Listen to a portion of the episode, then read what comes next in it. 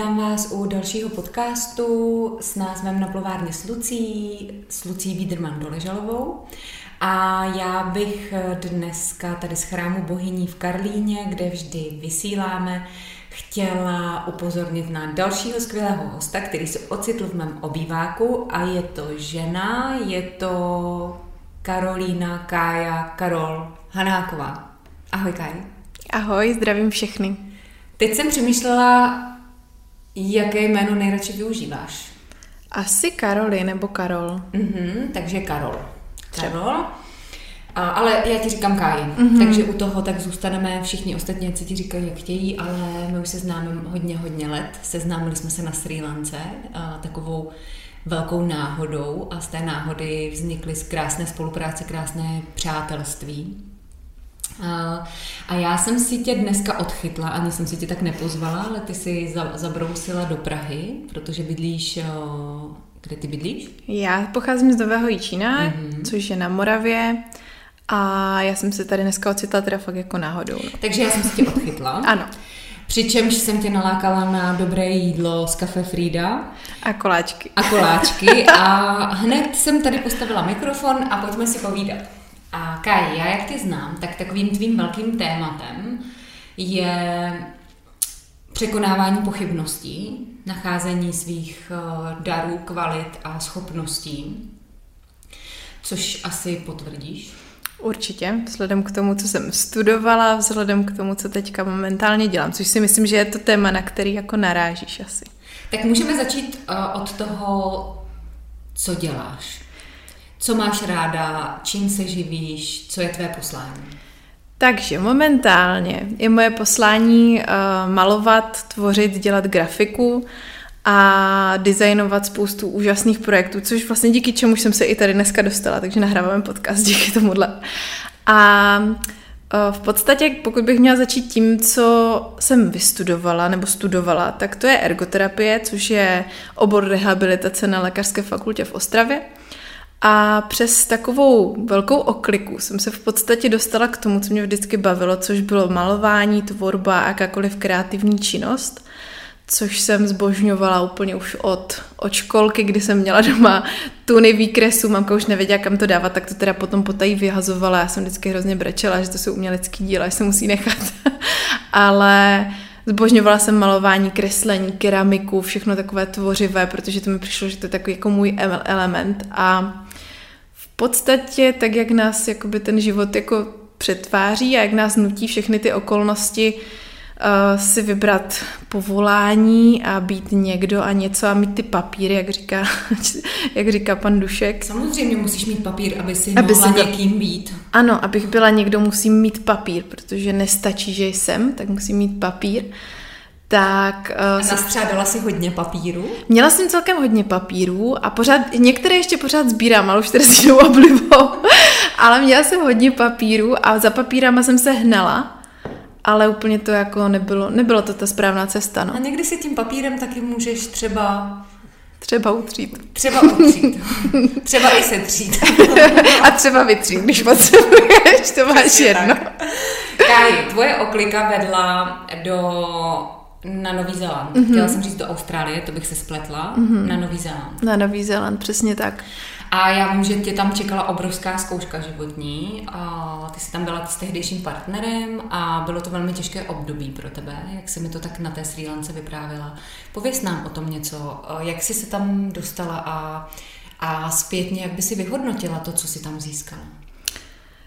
Tak, to, že to bylo těžké období, tak s tím naprosto souhlasím. A bylo to zlomové období, naprosto zlomové. Byl to rok, ve kterém se mi stalo snad úplně, úplně všechno. Probírala jsem tam sama sebe, vztah k sobě, vztah s partnerem tehdejším, vztah uh, se svojí mámou, vztahy obecně v rodině, přátelské, kamarádské vztahy, ale úplně nejvíc jsem tam řešila samozřejmě tu práci nebo tu školu, protože já jsem vlastně odjela v momentě, kdy jsem měla před státnicema, měla jsem přerušené studium kvůli nějakým zdravotním komplikacím a v podstatě se dá říct, že jsem měla, neže plonkovní rok, ale v podstatě jsem čekala na státnice, chodila jsem do práce v té době, takže jsme teda zažádali o víze a odjeli jsme na Nový Zéland. A jak už to tak bývá, no, když změníš to prostředí, tak se ti i trošku posune ten mindset v té hlavě a začneš přemýšlet jakoby jinak. No a tím, že vlastně my jsme odletěli na druhý konec planety a tam, kde v Česku byl den, tak my jsme měli noc, tak mi se úplně stejně jakoby překlopila psychika. A začalo to teda tím, že uh, jsem přibrala za prvních šest týdnů asi nějakých sedm kilo což u mě, jenom abyste si dokázali představit, měřím 163 cm, tak je uh, hodně vidět a hlavně hodně cítit. Ale jako já... myslíš jako cítit na dálku? Cítit, já si myslím, že to snad všichni museli cítit i na dálku, protože jsem byla tak protivná a nasraná s prominutím, že se to děje, ale bylo to takový velký skok, protože jsem byla ve velkém jako neznámém prostředí, nevěděli jsme, jak to bude, celý ten náš odjezd od odletu přes nějakou, nějaký náš stopover v Austrálii, přes tu nejistotu, jestli tam máme vůbec jezdit, přes to, co vlastně řešil můj tehdejší partner, tak všechno to bylo tak strašně komplikovaný, že ten strach já jsem začala řešit tím, že jsem se začala takhle jako obalovat a v podstatě jsem začala jako přemýšlet nad tím, proč když jim poměrně jako stejně nebo dobře, tak proč to moje tělo takhle reaguje. A tak jsem začala vlastně přemýšlet přemýšlet nad tím, co se tam teda jako děje v tom těle a jak to mám změnit, protože to nikdo jiný za mě neudělá. Jediný, kdo to může udělat, jsem já. No a přes nějaký mm, práce sama ze sebou, potkala jsem tam jednu úžasnou ženu, a, která mě doporučila další úžasné ženě, tímto zdravím Lenku a Noulín, protože to byly opravdu osoby, které mi v té době hodně pomohly. Tak mě nasměrovali k tomu, že bych se měla zeptat sama sebe, co mě vždycky bavilo. Už když jsem byla malá, protože většinou, když je člověk malý nebo je dítě, tak eh, dělá ty věci, které ho baví, že jo. Jako nedělala si jako dítě, pokud jsem musela uklízet, že jo, třeba to tě jako asi nebavilo, ale když byla malá, tak se tě třeba bavilo, já nevím, si hrát venku s kamarádama nebo, nebo tak. Takže a jsem se takhle sama sebe ptala, až jsem se vlastně dopátrala k tomu, že mě vždycky jako bavila ta grafická tvorba a to, a to psaní a malování No a začalo to vlastně tak, eh, že jsem si teda začala na pláži psát na kamínky. A bylo jako, jako v době, kdy jsem nebyla v práci, zrovna jsme měli volno, tak jsem seděla u oceánu a prostě jsem si čmárala. No a v podstatě za dva roky jsem se tedy dostala do situace, kdy se tím živím, pracuji takhle na full time a v podstatě se mi úplně otočil celý život s runama. A já vím, že ty jsi pracovala v továrně, kde se třídily kivy. Mm-hmm. A to si říkala, že byl velký masakr. To byl strašně velký masakr. Já, tohle, tohle je opravdu záležitost, která pokud si to nikdo neskusil, tak to nepochopí. Já jsem teda byla zvykla od eh, mládí pracovat, od 14 jsem měla brigády a nebyly to brigády, jako že bych chodila rodičům pomáhat do firmy, tam kopírovat, ale brigády, když jsem třeba tady v tom Majerově nemocnici, uh, jsme čistili kanalizace a vzduchotechniku a tak, takže jsme opravdu jako lezli do všech takových těch hodně nepříjemných. Jako... Není to nelegální vůbec? Ne, ne, ne, to se jdeme údržbáři, to dělají, jako, jo, takže my jsme byli jako v montérkách. Já myslím a... jako ve 14. Ne, ne, to už mi bylo 16, 17, 18, tak nějak. To už jsem byla starší. To už jsem byla starší, ale samozřejmě jako, já mám narozeniny v květnu, víš co, takže já už jsem jako, už taková ta první letní brigáda byla hned po těch 15. narozeninách. Ale uh, do té doby, když jsem sbírala jabka nebo třídila kivy na Zélandu, tak jsem nepoznala, co to jako je práce, protože třídění kivy pro mě znamenalo to, že díky veškerým jako uh, obstrukcím a všem komplikacím, které jsme tam měli, jsme se dostali mezi, uh, na tu sezónu vlastně jakoby mezi posledníma. Což znamenalo v překladu to, že uh, nebylo tolik pracovních pozic, takže já jako jediná Evropanka, jako jediná Češka, jako jediná prakticky jako zástupkyně jakékoliv uh, jiné rasy než azijské, jsem pracovala u třídících pásů na kivy. Probíhalo to tak, že 12 hodin uh, ti vlastně jedou takhle kivíčka a ty je třídíš do různých kategorií, po případě vyhazuješ ty, které jsou špatné a posuzuje, že si nemají moc fleku, jestli jsou uh, dostatečně kulaté, nejsou moc ploché, jaký mají tvar, barvu a tak dál a tak dál a tak dál. A vlastně se to třídí těm ostatním lidem, kteří to pak sypou do krabic a odesílá se to. No a v podstatě na konci té linky na začátku stojí kontrolor, který uh, zhruba tak třikrát za hodinu s dobou přijde a zeptá se tě, proč si tohle dala do dvojky a proč tohle do trojky a co to má znamenat. A nehledě teda na to, že azijská komunita obecně od Číňanů, Japonců, Korejců Oni jsou opravdu jiní. Oni mají jako jiné projevy, uh, jinak se baví, oni neumí moc mluvit normálně, oni většinou křičí na sebe docela dost, takže si umíš představit těch 12 hodin s dalšíma 30 Aziatkama, které takhle prostě se baví a přijde to úplně normálně, to už se ani ne... Já už mně už přišlo, že umím celkem dobře imitovat třeba nějaký jako jazyk, protože jsem to naposlouchala. Ale mimo jiné jim třeba přijde běžné, což mi teda jako hodně vadilo v počátku, jsem si na to zvykla. Jim přijde úplně běžné, že stojí vlastně 20 cm od tebe a úplně jako si uleví, jako že si mm-hmm. jako v podstatě jako opravdu uleví, uprdnou a jim to přijde úplně normálně. No, zažila jsem i větší libůstky při letu do Kambodži, kdy vedle mě seděl pán a vůbec nechci ani říkat, co se tam dělo, ale máš pravdu, mají to trošku posunutý. Jo, jo, ty hranice, ta mentalita, oni opravdu mhm. fungují jinak. A teď ještě v takové hodně vynucené poloze pracuješ v podstatě jakoby hodně tak jako v předklonu, takže záda trpí jako neskutečným způsobem. Asi si umíš představit, jak to vypadá, když 12 hodin stojíš na nohách, takže jak máš oteklý nohy, jak tě všechno bolí, jak tě bolí záda, do toho je tam zima, eh, prach, protože to kivy má na sobě že takový ty chloupky, mm-hmm. což všude lítá, mm-hmm. ty to vdechuješ, to jako. mm-hmm, svědí tě obličej, oči, je to takové jako hodně náročné. Je tam teda zima, je tam strašný hluk, protože tam jsou ty třídící stroje, který to jako vlastně posouvají, ten začátek těch pásů, který jsou jako nejvíc hlučný. No a v tomhle tam v podstatě pracuješ 12 hodin nebo 8 nebo 12 hodin podle toho, kterou máš směnu a podle toho, jak moc je tvůj současný partner workoholik a jak moc chce vydělávat peněz, že? tak se musíš přizpůsobit. A o pauzách prostě posloucháš všechny ty svoje kamarády z Česka, Slovenska, a všechny ty Brity a všechny ty, ty Evropany, se kterým si podstatě máš co říct, jak je to hrozná prdele, jak tam prostě na sebe jako mají joky a jak se tam vypráví vtipy, jak je to strašně super, jak se smějou. Já jsem taky dostávala joky. já jsem dostávala úplně jiný joky, to bylo. To, to ti byl takový joke. Ale to se nesměješ, to nechceš totiž, tohle, ne, to tohle nechceš, nechceš, no. no. Takže tak, jak já jsem vždycky přišla na tu na tu pauzu, kdy oni všichni byli hrozně vysmátí a takhle, tak já jsem prostě brečela. Já jsem prostě třeba z té osmihodinové směny jako klidně tři, tři hodiny probrečela, jakože re, regulárně. Oni už na to byli zvyklí.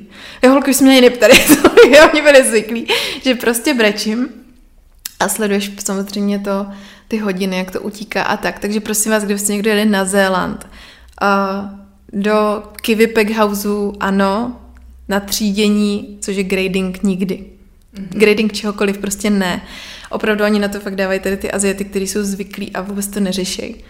Ale pro mě to teda byl záhul. A byla tam jedna moje kamarádka, uh, jeden den na tři hodiny a řekla, že pokud by tam měla jít znova, tak z té práce okamžitě odchází. A to prostě ne. Uh, ta sezona trvala tuším tři měsíce, tři, čtyři, ale teda musím říct, že mě potom ke konci, poslední týden, chtěli přehodit jakoby do toho balení, což já jsem z toho měla neskutečnou radost. Mě když to jako řekli, tak já jsem normálně byla úplně tak strašně šťastná a oni chodili už takový spruzení po těch třech měsících ti moji kamarádi a já ježiš, to je tady jak super, prostě jdeme to tady balit do těch krabic. Já úplně jsem byla nadšená, oni to vůbec nechápali samozřejmě. Ale potom teda, co mi tam jako dost šikanovala jedna paní, tak uh, jsem normálně den před tím plánovaným koncem šla za tím manažerem a na ferovku jsem mu řekla, že odcházím. A v půlce směny jsem prostě odešla, už jsem se tam nikdy nevrátila. A jsi na sebe hrdá, že jsi to dokázala? Mhm. Protože to nebylo jako by to byl můj první vzdor a moje první ne, nejenom jako autoritě, jako manažerovi, ale já jsem si to nemusela obhájit před svým tehdejším partnerem, mm-hmm. což pro mě bylo asi to nejtěžší úplně ze všeho. Mm-hmm a před těma vlastně našima kamarádama, protože jsem se bála, že prostě mě odsoudí, že budu prostě za tu citlivku, za tu prostě fiflenku, co je jako si furt stěžuje a, a co prostě odešla dřív a co to prostě nějak hrotí. A, a tak. nedala, nezvládla. No a nezvládla, přesně nezvládla. tak. A celkově by mě zajímalo, když jsme u toho ne, mm, dovolíš si v životě říkat ne? Už jo. A jak jsi se to naučila? Naučila jsem se to tak, že jsem se nechala zahnat do kouta. Nechala jsem se zahnat tak daleko do kouta, že už jsem vlastně nemohla nikam. A vlastně jsem zjistila, že už je to volba buď já, nebo to okolí. Prostě jinak to nejde. Prostě buď, buď opravdu budu říkat ne a budu říkat, co chci a budu tak jednat, a nebo mě prostě ten život a to okolí převálcuje a já už nikdy nebudu žít jako to svoje, a nebudu já, prostě najednou budu, budu, já budu hrát ty cizí role, ty, do kterých mě tlačí okolí, rodina, kamarádi, partner, uh, nějaký, někdo v práci, nebo celkově společnost. Takže jsem si řekla, tak asi už to jako fakt takhle nejde, takže jsem si musela vybrat buď já nebo oni. A jak velkou roli ve tvém životě hrají tvoje strachy a obavy? Míváš eh, hodně strachy a obavy a z čeho třeba nejčastěji? Já mám obrovské strachy a obavy. V podstatě každý den, každý den se jako objevují a vlastně i díky tobě jsem zjistila svoje jako největší strachy, protože ty si mě postavila před nejtěžší otázky, které jsem si když v životě pocho- jako položila, za což jako neskutečně jsem ti vděčná a strašně moc ti za to děkuju, protože to naše celkové setkání na Sri Lance bylo prostě pro mě jako totální kouzlo. Ale strachy mám opravdu každý den a jsou to hlavně ty moje vnitřní pochyby o tom, jestli jsem dost dobrá. To je moje největší eh, slabost, moje největší bolavé místo, moje největší achilová pata, kam když v podstatě si někdo jako přiblíží nebo jako do toho šťouchne, tak to je opravdu to, co mě dokáže rozložit jako na nanočástice. A z čeho si myslíš, že to vychází? Já jsem si přišla i díky tobě na to, že nemůžu říct, že to úplně čistě vychází z vztahu s otcem, ale že opravdu majoritní podíl na tom teda má to, že můj tatínek zemřel, když jsem byla malá, respektive to, že spáchal sebevraždu.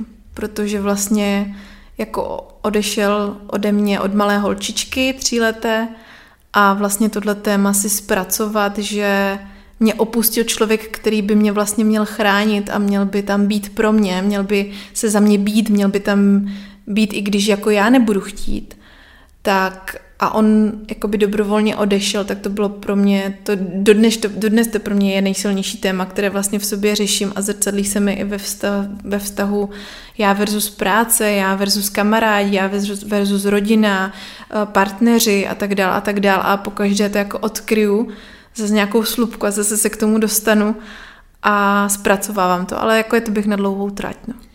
A proč si myslíš, že si tvoje duše vybrala tuhle zkušenost? Protože já věřím tomu, že všechno jsme si dopředu naplánovali. A stejně tak jako já jsem si musela obhájit vlastně svoje poslání a svoje zaměstnání, který je hodně specifický proti všem, tak eh, proč si myslíš, že si vybrala tvoje duše právě tuhle zkušenost pro tenhle život a proč si vybrala právě tyhle ty rodiče? Já si myslím, že obecně to byla zkušenost, kterou moje duše potřebovala, uvědomit si svoji hodnotu a svoji, svoji skutečnou cenu, protože pro mě je rozdíl mezi cenou a hodnotou. Jsou to pro mě dvě rozdílné věci. A taky si myslím, že díky tomu, že já jsem schopná to odkrývat a překonávat, tak jsem schopná tím něco zrcadlit nebo ukazovat svým nejbližším. Ať už to je sestra, maminka, blízká kamarádka, kdokoliv. Takže věřím tomu, že díky, díky tomu, že s tím já nějakým způsobem pracuju, že se snažím to posouvat dál, tak jsem přišla proto, abych i v té naší linii jakoby žen a v té rodině něco změnila, abych tam udělala ten breaking point, prostě tu, tu věc, která už se prostě musela stát, aby se něco pootočilo, aby se ty ozubený kolečka pootočily trošku jinak, aby fungovaly líp, protože v té naší rodové linii celkově ta harmonie muži, ženy Úplně to nebylo vyrovnané, není to vyrovnané a myslím si, že možná právě díky tomu neříkám, že to změním jenom já, ale že můžu třeba pomoct k tomu, že se to trošku pootočí a bude to lepší pro další generace. Nechci tě u tohohle tématu držet dlouho. Já sama jsem ti tu otázku položila tak, aby si se sama mohla rozhodnout, jestli tohle téma otevřeš a musím říct, že velmi děkuji za tohle sdílení ale když už jsme ho otevřeli, eh, pokud nás teď poslouchá nějaká slečna, třeba který se tohle to stalo, třeba přišla o někoho z rodičů právě tímhle způsobem, protože ty sebevraždy opravdu se dějí a často se dějí u těch otců. A třeba je tady teďka nějaká slečna, která to potřebuje slyšet, co by si jí poradila, nebo, nebo co, mm, jaký výstup z toho máš ty, z toho všeho, co si prožila? Tak na jeden výstup si mě upozornila ty, nejednou, naposledy to bylo před pár dny. A to je to, že to, že vás někdo opustil, nebo že to ten muž udělal, vlastně nesouvisí s vámi a není to vaše osobní prohra. Není to nic, co byste, já jsem to dlouhodobu vnímala, takže já jsem zklamala. Že jsem nebyla dost dobrá, že jsem nebyla dost hodná, že jsem jako malá holčička, jako si pamatuju, jak jsem si to vlastně vysvětlila, že jsem asi udělala něco zlého, že prostě se naštval, nebo jo, jakoby samozřejmě ta dětská mysl funguje jinak, ty děti si to prostě vždycky nějak vysvětlí a ačkoliv si jako rodiče nebo mamka se snažila mi to vysvětlit jinak, tak v těch třech letech každý prostě na to má nějaký jako svůj eh, závěr, který si jako udělá. A pro mě dodnes je jako největší výstup z toho ten, že to bylo jeho rozhodnutí, které já jsem nemohla ovlivnit, protože každý člověk si nese tu zodpovědnost za svůj život sám. A neznamená to, když ode mě odešel, že jsem byla málo mm, hodná, nebo nebyla jsem dost dobrá, nebo jsem nebyla hodná toho, abych měla otce, ale znamená to to, že on si zkrátka, jeho duše si vybrala tohle řešení. On to udělal na základě toho, že on chtěl a dost možná si ani neuvědomoval, co to vlastně přinese jakoby tomu okolí. Což si myslím, že bohužel ti lidé, kteří pachají sebevraždy, často to uh, v tom zoufalství, které mají a v té bolesti prostě nevyhodnotí a nedojde jim vlastně, co se potom stane s tím nejbližším okolím. Ale pro mě je teda nejdůležitější téma tady tohleto nebýt na sebe za to naštvaná, nebýt na sebe zlá, za to, že se mi třeba něco nepovede, protože tak jak se snažím být milá a laskavá na lidi, tak uh, jsem svým největším kritikem, jsem svým největším nepřítelem, dokážu si říct sama sobě věci, které bych nikdy v životě nedokázala nikomu napsat ani říct. Nikdy. A když si tohle začnu jakoby na sobě reflektovat, pozorovat, že to dělám, tak se snažím vědomě to měnit. A pro mě obrovské téma jako práce té sebelásky. Opravdu mít se jako ráda, a říct si, hele ne, prostě stojíš za to, tvoje práce za to stojí, prostě zvládneš, co chceš. Káji, tobě se téma sebelásky odráží i ve tvém vlastně zaměstnání, podnikání, poslání. Já bych tam viděla všechny tři roviny, které se tam propojí, jako v takovém posvátném trojuhelníku. A jak těžké bylo pro tebe uvěřit tomu, že to, co miluješ, to, co máš ráda a to, co ti jde přirozeně a snadno tě může živit a ještě za to můžeš být dobře ohodnocená? Jedna z nejtěžších věcí v životě. Úplně šílenost šílená, nepředstavitelná, i když to zní jako moc hezky. A vlastně mně se ta idea strašně líbila. Hrozně jsem se tím jako stotožňovala, že to je přece super, že přece něco, co ti přirozeně jde, tak jako by to tak mělo být. A naopak jsem vždycky jako, já to mám doteď, já třeba když si čtu příběh o tom, jak někdo začal podnikat nebo dělat něco, co skutečně baví, naplně začal se tím živit, jsem tak měla teda vždycky, tak jako mě to dojímá tady ty věci. Opravdu jako jsem za ty lidi strašně šťastná a prostě cítím tam tu neskutečnou energii. A když to tak mělo být u mě, tak jsem s tím ohromně bojovala, protože já na to nemám papír, na tu grafiku a prostě jsem to nevystudovala a... Takže to vlastně nejseš. I to vlastně nejsem, no. Mm. Já vlastně na to nemám ten talent, ani to nadání, ani vlastně jakoby nemám protocit pro ten design, protože prostě mi nikdo nedal to vnější potvrzení, že to mám. A jelikož jsem vyrostla v tom světě papíru a osvědčení a potvrzení a vysvědčení a, a všech a těch diplomů. Ano, musí musíš pořád otestovaná. mít zkoušky. Ano, vyskou, a, musí tě někdo vyzkoušet. Mm, a... a dát ti testy a prostě ty musíš projít, absolvovat je úspěšně je absolvovat. Nejenom absolvovat, ale úspěšně absolvovat. A vlastně vždycky tě jakoby hodnotí to okolí, někdo zvenku říká, dává ti tu nálepku, že teda seš dost dobrá v něčem a že teda už něco seš, tak tě takhle plácne na čelo, teda seš terapeut, plesk to tam. A to vlastně se jako mě nestalo, protože já jsem se teda před státnicem rozhodla, že to jako, mm, že to teda změním, že to jako zlomím. Tak pro mě bylo ohromně těžké jako si tady tohleto připustit, nastavit. A já s tím do dnešního dne jako bojuju vlastně s tím, že když něco cítím nebo vidím, tak to chci nakreslit a že mi to jde jako by rychle, že to netrvá tak dlouho a těm klientům se to líbí, ale přesto všechno pořád zažívám stres, když posílám klientům návrh, přesto všechno se kolikrát, když mi na nějaké zakázce opravdu záleží, tak jsem schopná se rozbrečet prostě předtím, než to pošlu. Jak jsem si nejistá, jak, jak pořád ještě ve mně bojuje to staré já, které říká, hele, nemáš na to ten papír prostě, holčičko, nikdo z mějšku ti neřekl, že tohle můžeš dělat, že na to nemáš papír. A myslím si, že tím trpí opravdu jako drtivá většina populace a v Česku tady si myslím, že jsme na tom, jsme teda na tom takový jako hodně zaseklí, protože co takhle pozoruju v dnešní době, musí mít všichni vysokou školu, každý musí být minimálně ekonom, protože to jako jinak nejde a musíš mít prostě minimálně nějaký titul a pokud nejsi aspoň BC, tak nejsi vlastně. Nic. Nejsi nic. Nejsi nikdo a nejsi nic, protože ti to okolí vnější nedá oprávnění na to někým být a nedá ti vlastně potvrzení, že teda jako seš. A myslím si, že to je mentalita, ve které žijeme a že vůbec není jako šťastná. Protože dřív to bylo tak, že opravdu inženýra šel dělat ten, kterého to bavilo. Myslím si, že je v pořádku, že když někdo studovat matiku, tak by ho to mělo bavit měl by prostě už zažívat radost z toho, když tam řeší nějaké jako příklady rovnice, což je teda věc, kterou nikdy asi nepochopím, ale věřím tomu, že to tak někdo má. Stejně tak jako pokud někoho baví uh, se líčit nebo baví ho make-up, tak prostě by to měl být nějaký make-up artista. To je úplně v pořádku, prostě měla by, měla být ta holka na tu kosmetiku, protože jí to baví, protože to je její vášeň a dokážou to strávit celý den a je to pro ní přirozené. Jo, a takhle, když si to takhle vezmu, tak já jsem vlastně se strašně dlouho učila dělat něco, co pro mě nebylo až tak přirozené, v čem jsem se necítila dobře a trpěla jsem na všech úrovních jako svého bytí.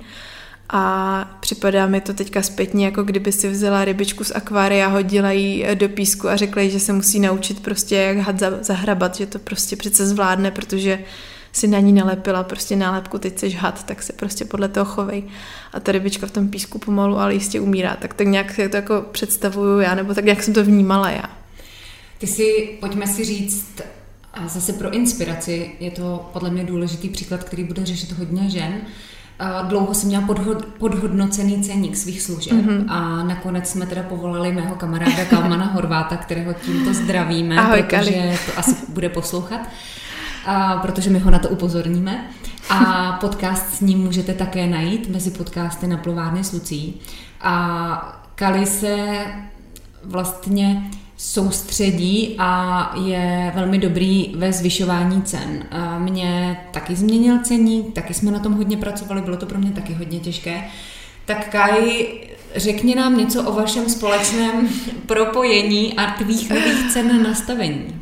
Uh, tak. A sebehodnocení vlastně. Přesně tak. Ono se v tom hodně odráží teda ta sebehodnota, protože to, kolik vy si řeknete za svoji práci, to mě teda tady tohle myšlenku předal Kali, takže Kali ještě jednou strašně moc děkuju.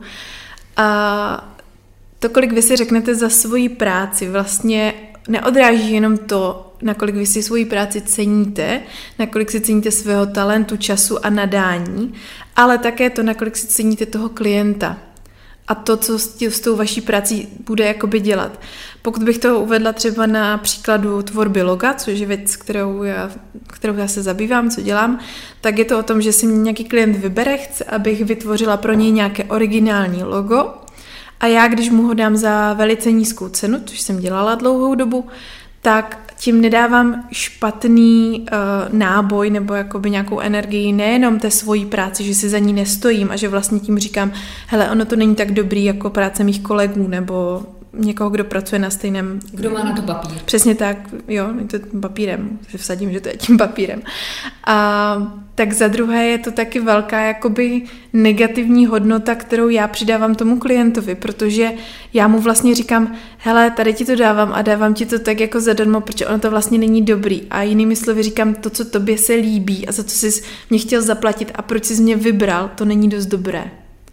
Takže vlastně se to jakoby točí pořád ve smyčce a jakoby ta negativní energie se přilívá z jedné strany na druhou, ale není to jenom jako moje věc, ale vlastně mě k tomu hodně přimělo to, že já nechci svým klientům předávat cokoliv negativního.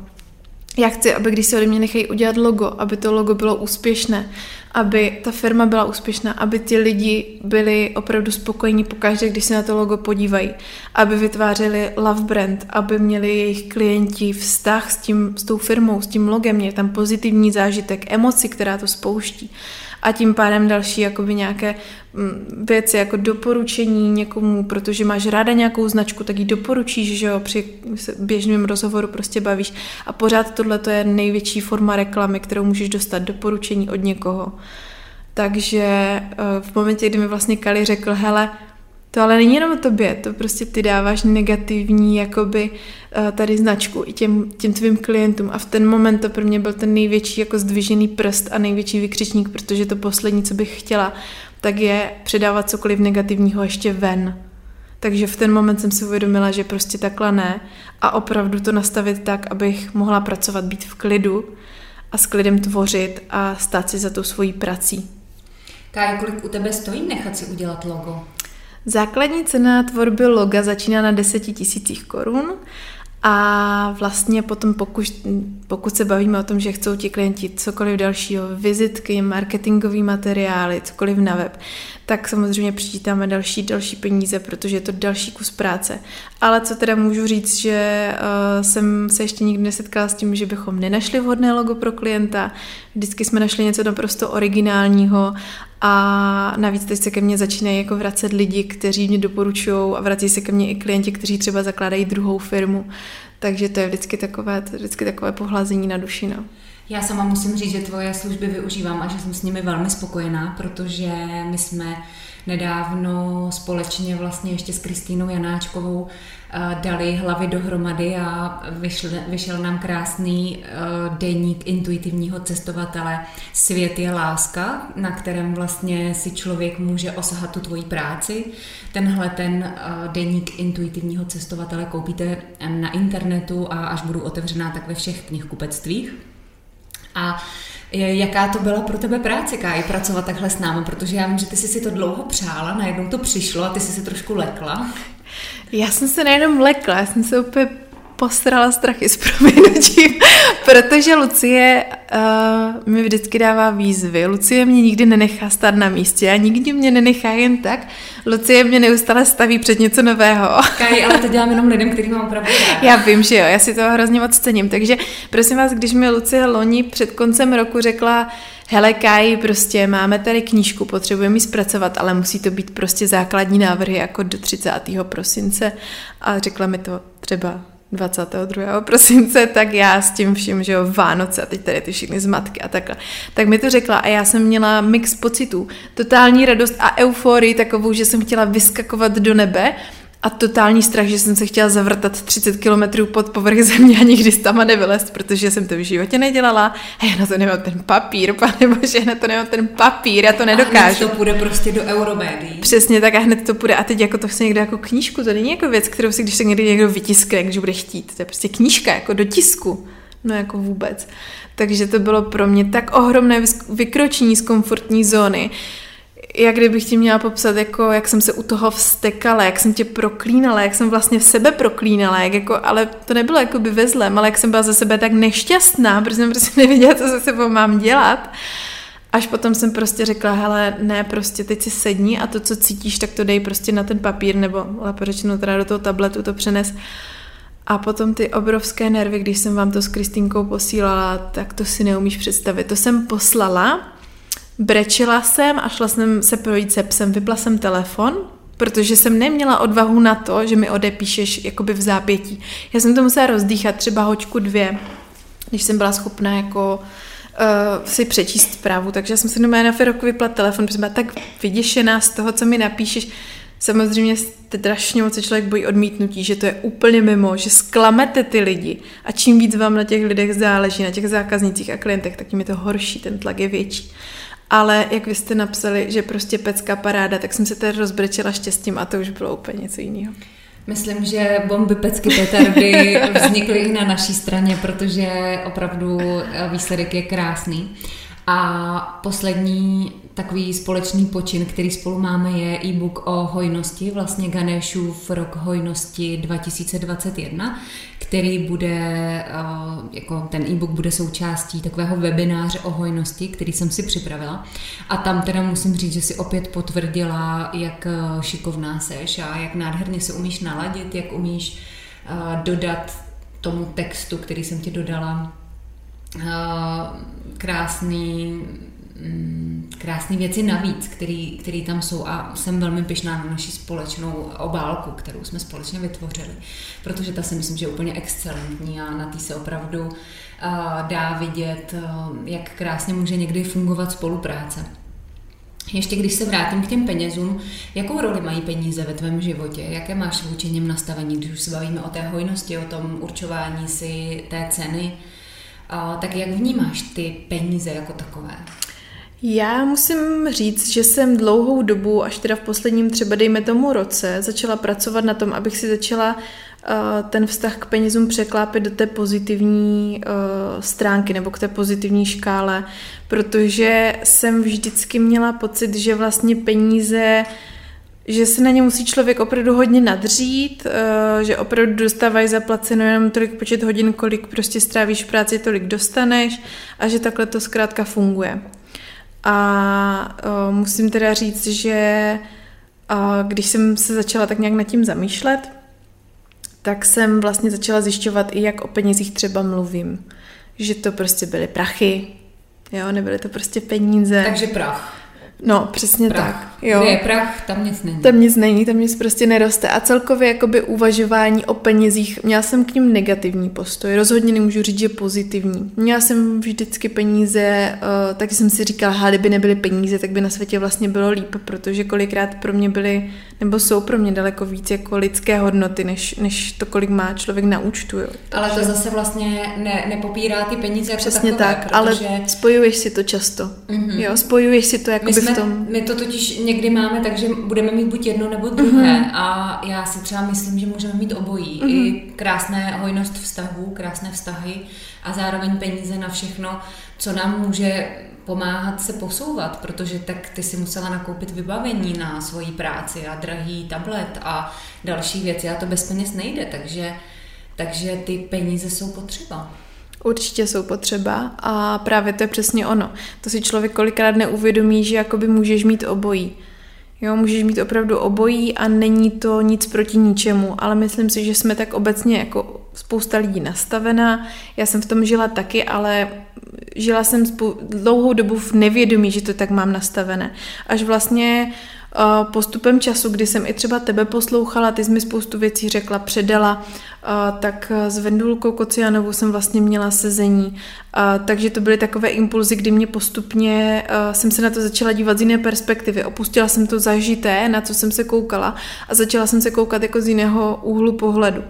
A v ten moment mi začalo vlastně docházet, v jak hlubokém nevědomí a neuvědomění si uh, žiju, jak to mám nastavené, protože jsem se nad tím nikdy ani nepozastavovala. Bylo to pro mě tak jakoby nastavené a byla to taková ta věc, kterou neřešíš, jako prostě když něco pustím, tak to spadne na To zem. je ten autopilot, ve kterým mm. náš mozek uh, jede. A když jsi si teda změnila ty staré vzorce uh, smýšlení o těch penězích, tak co si myslíš o penězích teda dneska?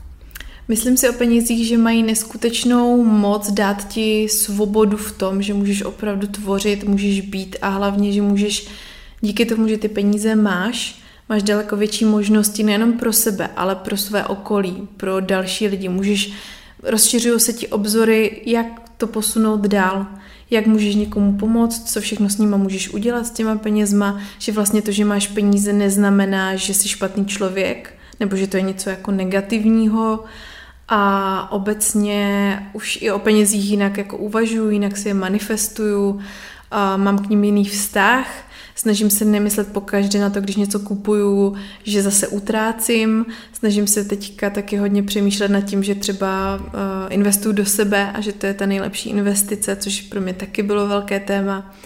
Takže teď mám obecně tu tu otázku peněz nastavenou tak, že peníze jsou dobré, jsou v po, je to v pořádku mít peníze, oni tady jsou pro nás. A je to prostě dobrý sluha, ale zlý pán. Pokud bychom se zřídili jenom penězma, tak samozřejmě to pro mě dobré nebude, ale neodmítám je. Krásně si to, krásně si to řekla. A další věc, o které jsme spolu mluvili a přišel mi tvůj názor na to velmi zajímavý, eh, a asi takové poslední odvětví, které bych s tebou chtěla rozebrat, je téma sociálních sítí. A my jsme spolu mluvili o tom, že já v poslední době se cítím být trošku nucená být eh, na sociálních sítích víc vidět a v takové své větší autenticitě a v tom, kým jsem a cítím se tím velmi zranitelná. A jak eh, nebo ty znáš vlastně ty sociální sítě, protože nějaké projekty máš, sama vlastně vytváříš pro lidi uh, různé koncepty na sociální sítě. Uh, co si myslíš o nich? Uh, co je, jak k tomu přistupuješ k celému tomuhle tématu? Ty si vlastně i říkala, že tahle ta doba nás k těm sociálním sítím hodně jako stáhla.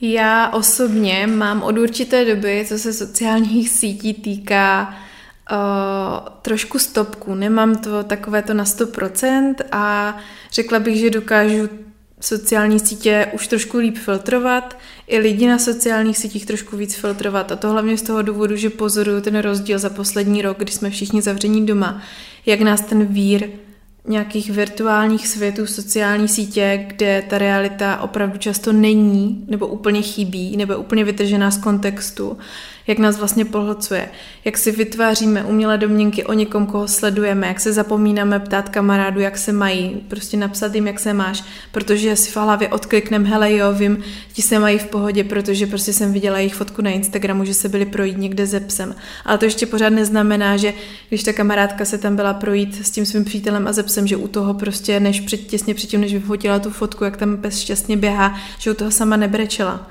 Že třeba neřeší rozchod s tím přítelem, že nemají nějaký velký problém, nebo že třeba neřeší velký problém v práci. Uvědomuji si tu ohromnou rozdílnost mezi tou realitou a toho kontaktu jakoby člověka k člověku a tou autenticitou oproti těm sociálním sítím.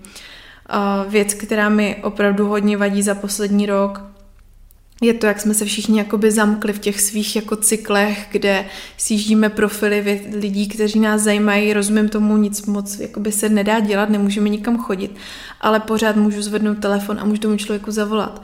Nebo mu můžu napsat, jak se má, ale opravdu se upřímně zajímat o to, jak se má.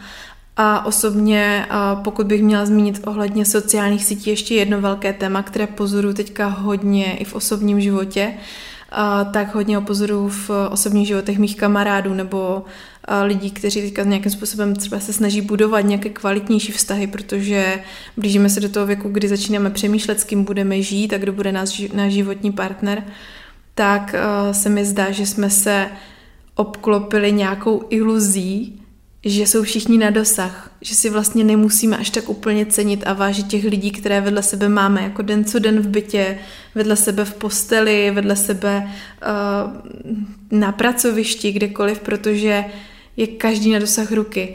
A trošku se bojím, že se momentální uh, jakoby společnost uh, stáhla k Tinderu a Instagramu a všem tady těm jako randícím profilům a... Webinářům. Přesně tak, to, ale to zase ty webináře nepovažuji úplně za, jako za sociální síť, protože pořád na ten webinář jdu, abych se dozvěděla nějaké informace, které mě zajímají, ale spíš jakoby vidím tu sociální síť, vnímám tam to sociálno a vnímám tam třeba to, jak eh, se mi zdá, že spousta mladých uh, mužů, kteří by měli prostě přemýšlet nad tím, jim třeba 35, že by chtěli třeba do budoucna rodinu, tak mají pořád pocit, že každá holka je na jedno kliknutí daleko a že jsou ještě strašně jako mladí na to, aby jako dělali jako nějaké vážné kroky. A úplně si dokážu představit, že za pět let tady těm eh, lidem, samozřejmě nejsou to jenom muži, teď nechci si nikoho dotknout, ale tady těm lidem bude třeba 40 a oni si uvědomí, že vlastně najednou na ně přijde ta potřeba mít partnera, říct mu, co se stalo, sdílet tím tu hloubku toho života, tu reálnost toho života, ten každodenní day-to-day life, který prostě nám při, ob, jako přináší ty nejtěžší věci. A oni se najednou uvědomí, že tady ty skutečné vztahy a skutečné vazby, skutečné lidi nemají. A teprve najednou si uvědomí, že to musí budovat. A přijde mi to jako obrovská past sociálních sítí, protože je každý na jeden klik daleko a vlastně pořád máš pocit, že je všude tráva zelenější a že tahle holka má lepší pleť a tahle má lepší zadek a a tak. Teď jsem si úplně uvědomila, že my jsme se odklonili, nechápu, jak se nám to stalo, od té mojí otázky, o tom, na co jsi přišla, když jsi byla venku, o tom Aha, hubnutí. Jo. A kde jsme to nechali? Nevím, ale můžeme se k tomu vrátit. S tím zadkem to se... No právě, teď mi to úplně naskočilo. Jsem si říkala, že ta tvoje úžasná myšlenka, kterou si řekla, proč my ženy nehubneme, Vidíš, jako vůbec nechápu, že jsem tady jako paní moderátorka, která na to nemá papír, neudržela myšlenku, asi proto, že na to nemám ten papír. Ale zadek, zadek ti to zachránil, to je v pohodě. Zadek to zachrání vždycky. Tak pojď nám říct, mm, na co jsi přišla teď při té procházce. Jsem na to přišla včera A bylo to takové trošku moje jako prozření. Neříkám, že to je stoprocentní pravda, říkám, že si to myslím, protože uh, podle mě je důležitá ta vstupní informace, ta vstupní motivace, proč já jdu něco dělat. To znamená, pokud si to vztahnu na hubnutí nebo vztah k sobě, na cvičení, na cokoliv, prostě chci zlepšit svoji fyzickou kondici, chci vypadat líp, chci se líp cítit, tak to vždycky u mě jako vychází z toho, že já většinou se jako naštvu. Jsem naštvaná, jak vypadám, že se necítím dobře v oblečení, že třeba nejím úplně tak, jak bych chtěla, nebo měla bych jíst, že zkrátka nedodržu něco, co jsem si jako nastavila, nebo co mám pocit, že bych měla dělat v momentě, kdy do toho vstupuju s touhle energií, že já prostě dělám něco, protože jsem naštvaná, tak se nemůžu vůbec divit tomu, že to tělo na to neresponduje tak, jak bych chtěla, nebo že to neudrží dlouhodobě, nebo že se prostě vyčerpám a vrátím se zpátky, kde jsem byla, protože já bych měla chtít cvičit a jakoby zdravě jíst, protože já miluju to tělo a já ho mám ráda a já pro něj chci dělat něco dobrého, protože ten pohyb mu prospívá. Obecně nám prospívá zdravé jídlo, zdravý pohyb, hýbat se, to tělo k tomu bylo stvořené. Takže já si nemůžu jít zaběhat s tím, že jsem naštvaná. Samozřejmě občas je to jako terapie dobrý, když jako sežu úplně jako vyšťavená, sedou tě všichni, tak si zapnout hudbu do sluchátek, to zase jako je trošku jiná věc, ale dlouhodobě bych to měla dělat, protože já chci oslavovat to tělo chci, aby fungovalo, aby bylo zdravé, chci být já zdravá, chci se já cítit dobře z dlouhodobého hlediska, protože se mám ráda, ne protože se chci trestat za to, jak vypadám. Krásný závěr. A Kaj, na to, že to bylo nepřipravené, že jsme to vůbec neplánovali, tak za mě momentálně jeden z nejkrásnějších podcastů, který jsem natočila, a to už vím teď, mm, určitě si ho ještě několikrát pustím. A moc si cením toho, že jsi byla natolik otevřená a že si tady otevřela témata, eh, která jsme si dopředu nedomluvili. Já jsem jenom cítila, že, že si už můžu dovolit naťuknout, takže ty respektovala bych, že ty se jich buď chytíš nebo nechytíš. A věřím, že si v důvěře sama k sobě, že víš, proč eh, to děláš. A já si myslím, že eh, to, co si dneska tady projevila tu obrovskou odvahu, že může opravdu hodně lidem pomoct a chci, chci ti za to moc poděkovat.